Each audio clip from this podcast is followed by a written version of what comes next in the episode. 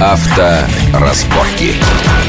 Здравствуйте всем, с вами Александр Злобин, это большая автомобильная программа радио Вести ФМ, и сегодня мы поговорим не о последних автомобильных новостях, а о тех опасностях и проблемах, которые подстерегают нас на наших дорогах. Как известно, это огромное количество, есть круглогодичные, это сотрудники ГАИ, это плохое состояние наших дорог, это джигиты на драных шестерках, семерках, пятерках, это более крутые джигиты на белых Porsche Cayenne с соответствующими региональными номерами, но летом возникают новые э, отдельные опасности, с которыми многие из нас сталкиваются.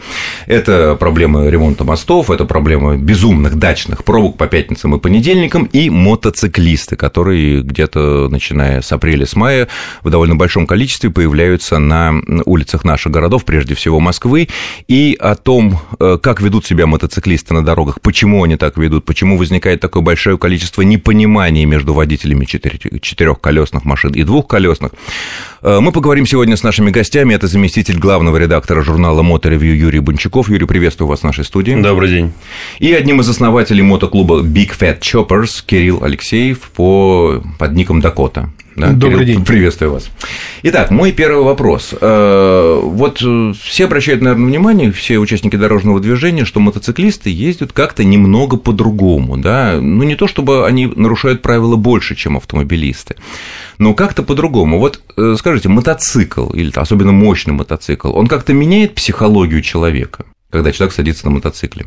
По сравнению с тем, что если бы вы за рулем обычного автомобиля? Ну, наверное, надо тогда говорить вообще, что дает мотоцикл, да, какие ощущения, да, это свобода, это полет, это независимость какая-то. А в чем большая независимость, чем автомобиль? И большая а свобода? потому что четыре колеса – это коробка, в которой ты сидишь и не видишь, и не, не чувствуешь запах ветра. А на мотоцикле ты это получаешь сполна. Но ты имеешь и некоторые минусы в плане того безопасности, потому что то тебя окружает железная коробка, которая в некоторой степени защищает тебя, а здесь на голове только шлем. Ну, в, в любом случае на коленнике там что еще есть. В любом, так сказать, увлечении, в любом экстриме есть свои плюсы и минусы, поэтому ничего тут. То есть вы считаете, что мотоцикл, в принципе, в городских условиях это экстрим? Мотоцикл – это вообще экстрим. Вообще экстрим? Вообще экстрим. А конечно. в городских условиях? И в городских условиях тоже. Хорошо. А логично ли использовать ну, в местах общего пользования, где много машин, люди просто едут на работу без всякого экстрима, просто добираются с пункта А в пункт Б некие экстримные вещи?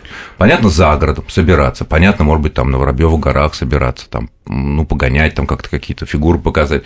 А вот в городе зачем? Ну, это, во-первых, средство передвижения и средство борьбы с пробками, потому что мотоцикл пролезет там, где не пройдет машина.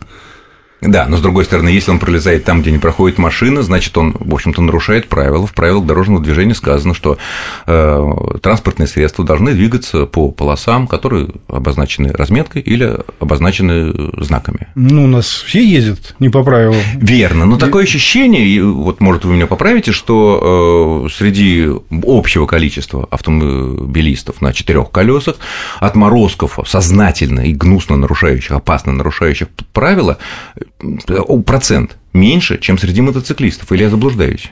Вот тут я, наверное, буду не согласен с вами. Да, обоснуйте. А, потому что мы обращаем внимание именно вот как раз, как вы сказали, на отморозков. А, они более заметны. Добираясь на мотоцикле из пункта А в пункт Б, я проезжаю там мимо сотен автомобилей, но обращаю внимание на один-два, которые как-то вот нагло себя ведут. Автомобили? Да, автомобили. Так. Впечатление складывается именно вот от этих людей. Но с другой стороны, у автом... остальные они все просто едут, то же ну, самое, как и мотоциклисты. В широкой массе. Но с другой стороны, у людей складывается мнение, что там, я не знаю, каждый четвертый мотоциклист, допустим, да, там, не будем говорить третий, там, десятый, ведет себя как-то странно. С машинами мы все-таки понимаем, что это, ну, таких отморозков, идиотов, ну, ну как-то пропорции меньше, нет? Вот со... Мне кажется, сама нет. мощная машина, позволяющая делать то, что невозможно делать на автомобиле, не оказывает некого психологического влияния на то, что вот я пролезу все-таки здесь, да, пролезу, хотя это может быть и опасно. Ну, если ты адекватно оцениваешь ситуацию, и видишь, что ты действительно пролезаешь, то ты, в общем, объезжаешь машины, стоящие в пробке, и как-то но ведь водитель, быстрее. Но ведь водитель обычного автомобиля не может это, скажем так, ожидать. Вот человек стоит в пробке или медленно движется, краем глаза налево он видит соседнюю машину, интервал соблюдет, ну сколько, ну метр получается, наверное, да, в московских условиях. Смотрит право, краем глаза направо, там метр соблюден на соседний.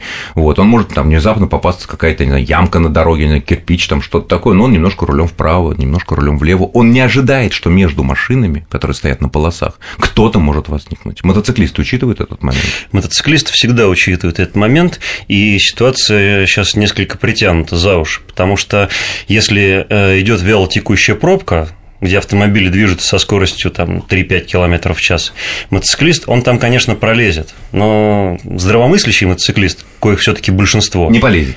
Он нет, он полезет, но он будет ехать там со скоростью 20 км в час. Не будет такой огромной разницы в скоростях, и мотоциклист успеет среагировать. Потому что динамика совершенно другая, как разгона, так и торможения. Угу. Хорошо, а вот э, в, у вас в вашем журнале, который посвящен э, мотоциклетным делам, вот, наверное, есть какие-то юридические подразделения, да, юридическая практика. Вот в конфликтах на дорогах между автомобилистами и мотоциклистами какие-то были интересные юридические прецеденты, которые вот могли бы пролить свет и дать какую-то картину на того, что происходит в взаимоотношении между четырехколесными людьми и двухколесными? А, нет, такой темы специально у нас не было.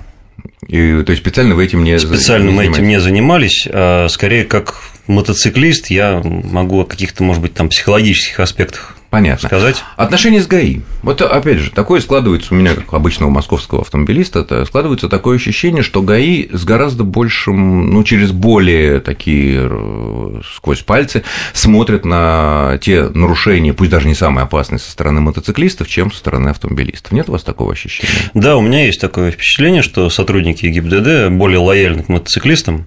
Почему? А, ну, об этом, боятся? наверное... Боятся? А... Или боятся, что не догонят? Вот что, как?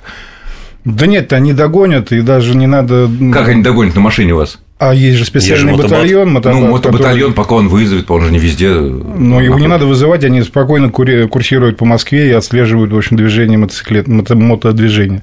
Поэтому, а бегать от них я и, просто и, хочу порекомендовать всем молодым ребятам, которые садятся на мотоцикл, просто не надо, потому что не убежишь. И эти все равно догонят, у них хорошие мотоциклы. У них хорошие мотоциклы, у них большие, большой опыт, это, как правило, там кандидаты в мастера, мастера спорта по мотоспорту, по мотокроссу. Вот сотрудники ГАИ из этого батальона. ГАИ, да, и бегать от них совершенно бесполезно, они все равно догонят и все равно накажут. Угу. И самое главное, не нужен. И самое главное, не нужен. Не, ну просто опасно для себя, это естественно. Хорошо, а но вот почему они относятся вот тогда более лояльно? Ну что, мотоциклист, он существо что другого рода какое-то, ну такие же там, ну про мотоциклетные права, да, ну. Почему? Ну а как, как лояльно, как вы считаете, как лояльно? За все, за, все ну, даже Юрий подтверждает, что есть ощущение, что сотрудники ГАИ к тем, ну может быть не очень значительным, там средним, скажем, тяжести нарушениям правил со стороны мотоциклистов относятся более лояльны, более спокойны, чем это бы делали бы э, автомобилисты обычные. Ну, скажу, что мотобат не относится лояльно, а, конечно, люди, которые стоят на постах э, ГИБДД или которые сидят в машинах. Ну, в засадах, в конце В засадах, концов, да. они, да, потому что они осознают, что, возможно, и не остановятся мотоциклисты. А, понятно. То Иногда есть... предпочитают не обратить внимания. Да. Понятно. Но... но вообще, если с сотрудником ГИБДД общаешься внятно, спокойно, у тебя полный порядок с документами, ну, у меня, например, крайние несколько лет всегда полный порядок с документами, у меня есть соответствующее водительское удостоверение, у меня всегда там есть талон техосмотра и все, что требуется. И спокойно разговариваешь, там, они не пытаются изображать из себя каких-то монстров, и если ты там... Да нет, ну это относится, кстати, Юрий, вы абсолютно правы, это относится и к обычным автомобилистам, которые, если все в порядке, если нормально, там, без понтов, без всяких сотрудников ГАИ, они и помогут, и объяснят, и вопросов каких-то не возникает. Кстати, а много ли вот в сообществе мотоциклистов, э, так сказать, осмеливаются выезжать без прав, там, я не знаю, или лишенными прав? Примерно такой же процент, как и обычных автомобилистов, небольшой, или... Тут сложно проводить какие-то ну, Сложно вот, делать про... выводы, не проводя исследования. Ну, вот проводятся какие-то, например, у вас э, сборы, да, там летом, где-нибудь за городом и так далее, и кто-нибудь, например, похваляется, что вот у меня права отобрали, я этим приехал сюда, там как бы. Ну, скажем так. Все равно меня не догонят.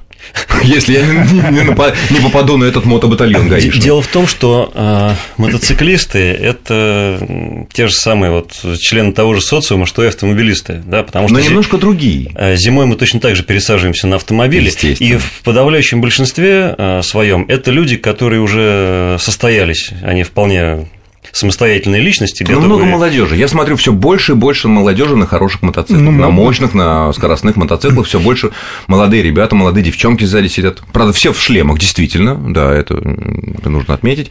Но У здравомыслящих людей молодеет. не принято похваляться отсутствием прав или вот чем-то еще. Сейчас э, на каждом углу открылась по мотошколе, по-моему. Действительно, да? И учат да, хорошо? Их, их очень много. И среди есть достаточно вменяемые инструктора, которые учат людей. Э, люди получают права, в этом нет ничего сверхъестественного. А вообще популярность мотоциклов в последние годы, она у нас, ну, в Москве прежде всего, в области, она сильно растет. Да. Да. То есть гораздо больше да. сильными темпами, чем автомобиль там, по, по количеству машин, да. которые. Конечно, достаточно посмотреть, вот как мы уже говорили, на пробке, где автомобили стоят, а мотоциклы едут. Понятно. Э, ну что ж, мы продолжим наш разговор о мотоциклах и проблемах вокруг них, э, о конфликтах между мотоциклистами и автомобилистами на четырех колесах в следующей части нашей программы, буквально через полторы-две минуты после короткого выпуска новостей на Вестях ФМ. Авторазборки. разборки.